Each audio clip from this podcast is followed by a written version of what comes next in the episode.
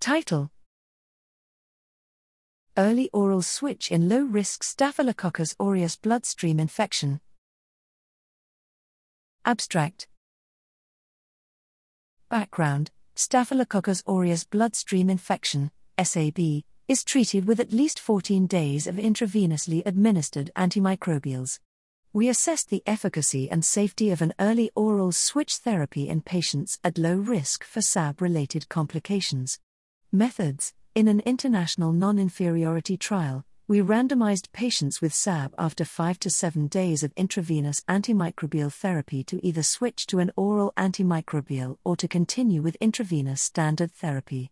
Main exclusion criteria were signs and symptoms of complicated SAB, non-removable foreign devices, and severe comorbidity. Composite primary endpoint was the occurrence of any SAB-related complication, relapsing SAB, deep-seated infection, and mortality attributable to SAB, within 90 days. Results: 213 patients were randomized into the intention-to-treat population. In the oral switch group, 14,108, 13%, participants reached the primary endpoint versus 13,105, 12%, in the standard therapy group, adjusted difference 0.7%, 95% confidence interval, -7.8% to 9.1%.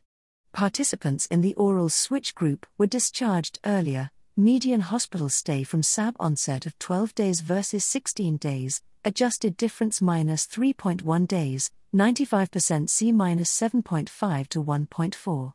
There was no statistical difference in 30-day survival and complications of intravenous administration.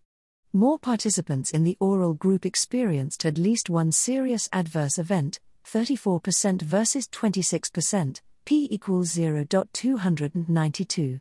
Conclusion: oral switch was non-inferior to intravenous standard therapy in participants with low-risk SAB. However, a careful assessment of patients for signs and symptoms of complicated SAB at time of presentation and thereafter is necessary before considering early oral switch therapy.